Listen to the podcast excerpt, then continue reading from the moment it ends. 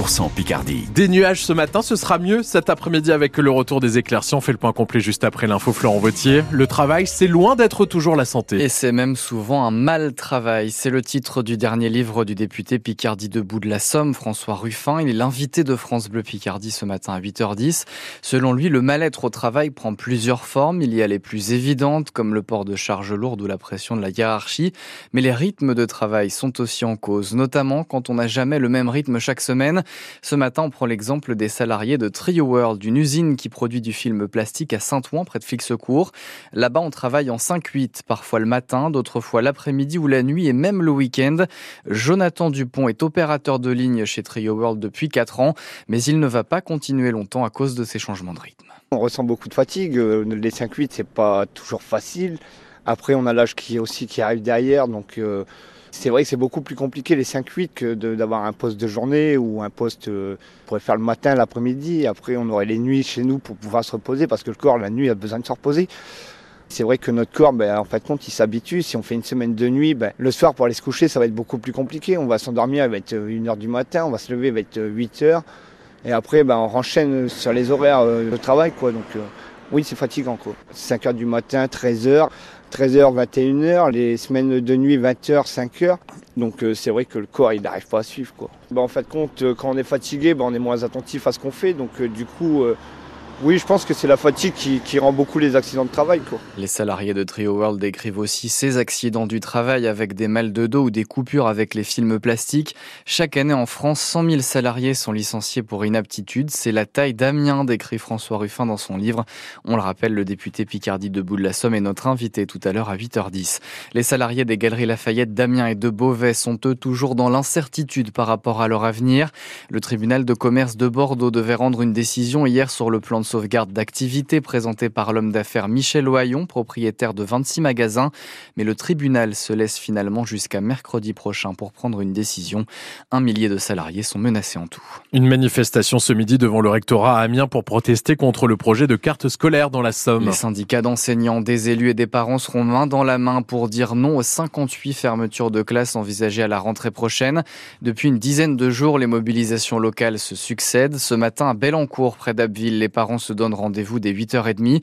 Deux classes doivent être supprimées en septembre dans ce rassemblement pédagogique intercommunal avec la commune de Vauchelles-les-Quesnois. À Amiens, les parents d'Albert Rose vont de nouveau bloquer l'accès à l'école ce matin. Plusieurs collèges du département se mobilisent aussi contre 23 suppressions de postes à la prochaine rentrée. Rassemblement à 13h, place de la mairie à Albert, organisé par les équipes du collège Jean Moulin. Rassemblement aussi sur la pause du midi devant le collège Sage-Bien à Amiens. Demain, d'autres établissements organise des opérations collège mort pour dénoncer également les groupes de niveau en français et en maths. Les contrôleurs de la SNCF appelés à la grève à partir de ce soir 20h et jusqu'à dimanche. Au niveau national, on aura un TGV Ouigo sur deux en circulation. En Picardie, la circulation des TER sera légèrement perturbée. Un train supprimé sur cinq est prévu. Un périmètre de sécurité toujours en place ce matin sur la plage de Cailleux-sur-Mer pour interdire l'accès autour de la carcasse de l'Alexis 4.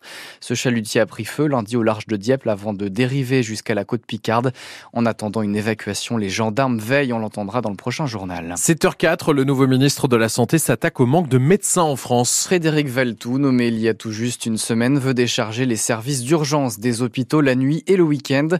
Pour ça, il souhaite renforcer les gardes des médecins libéraux. Solène Lehen a suivi cette nuit le ministre en visite dans deux hôpitaux et une maison médicale en région parisienne. Encore fraîchement nommé, Frédéric Valtou se sent obligé de se présenter en arrivant. Bonsoir, ministre de la Santé. À la maison médicale de garde de Montigny-le-Bretonneux, le docteur Clément Javel consulte jusqu'à minuit après une journée de travail au cabinet. Le ministre lui demande comment il fait. Bah, on dort peu et puis euh, on vieillit peut-être pas très bien. 40% des médecins libéraux effectuent des gardes, c'est beaucoup moins qu'il y a 10 ou 20 ans. Le ministre prend le pouls. Vous pensez qu'on peut encore malgré tout essayer de pousser les feux? Parce que le sujet, la permanence des soins, il est parfois chez certains un peu sensible. Il faudrait qu'on ait un peu plus de médecins. C'est très dur pour le médecin qui arrive de voir déjà qu'il y a 20 personnes devant la porte. Hein. Pour le ministre de la Santé, les médecins doivent mieux s'organiser entre eux pour proposer davantage de créneaux le soir et le week-end. Pour l'instant, moi je suis ministre depuis 5 euh, jours et je voulais euh, aller voir à quel point les libéraux peuvent inventer des réponses qui soient adaptées. Il ne s'agit pas d'appliquer euh, une règle unique à l'ensemble des territoires, il s'agit juste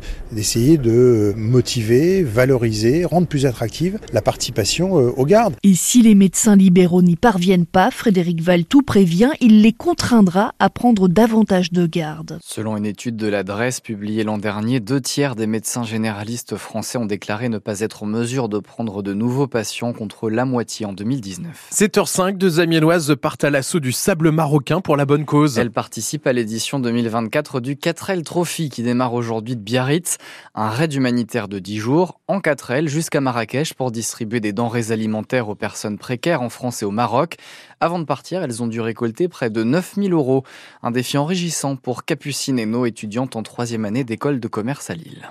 On a appris énormément de choses en montant ce projet. On a dû créer une association, enfin énormément de côté administratif, organisation, avoir des responsabilités. C'est aussi une étape pour en tant que pour se construire, euh, donner. Enfin c'est le fait que ce soit humanitaire, euh, bah c'est une première étape euh, en tant que citoyenne dévouée, si je peux dire, euh, pour aider les autres, aller au-delà du don qu'on a l'habitude de faire depuis qu'on est petite. Euh, euh, simple entre guillemets de déposer pour des organismes associatifs par exemple là on, on va sur place donc euh, c'est une autre forme de solidarité euh, qu'on découvre. Vous l'avez dit, oui, il y a eu plein de plein de choses, plein de plein d'étapes. Ça peut aussi vous servir dans votre euh, dans votre vie professionnelle euh, future. Oui, oui, oui, parce que on apprend, euh, notamment moi en école de commerce, j'ai pu appliquer ce que j'ai appris et ça m'aide, ça m'aide, oui, je le ressens pour le futur, euh, surtout tout ce qui est financement, budget, euh, administratif. Oui, oui, c'est c'est c'est ça peut être corrélé à nos études, enfin à mes études en tout cas, moi. Capucine Hainaut, participante au 4L Trophy au micro de Marie-Gaëtane Comte. Et après le 4L Trophy, les voitures sont revendues ou cédées gratuitement aux participants des éditions suivantes.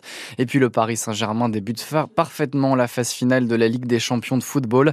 Succès 2-0 des Parisiens face aux Espagnols de la Real Sociedad hier soir en huitième de finale aller. Match retour le 5 mars au Pays Basque ce soir, place au barrage de la Ligue Europa avec quatre clubs français en lice, dont Lens qui accueille à 21h les Allemands de Fribourg.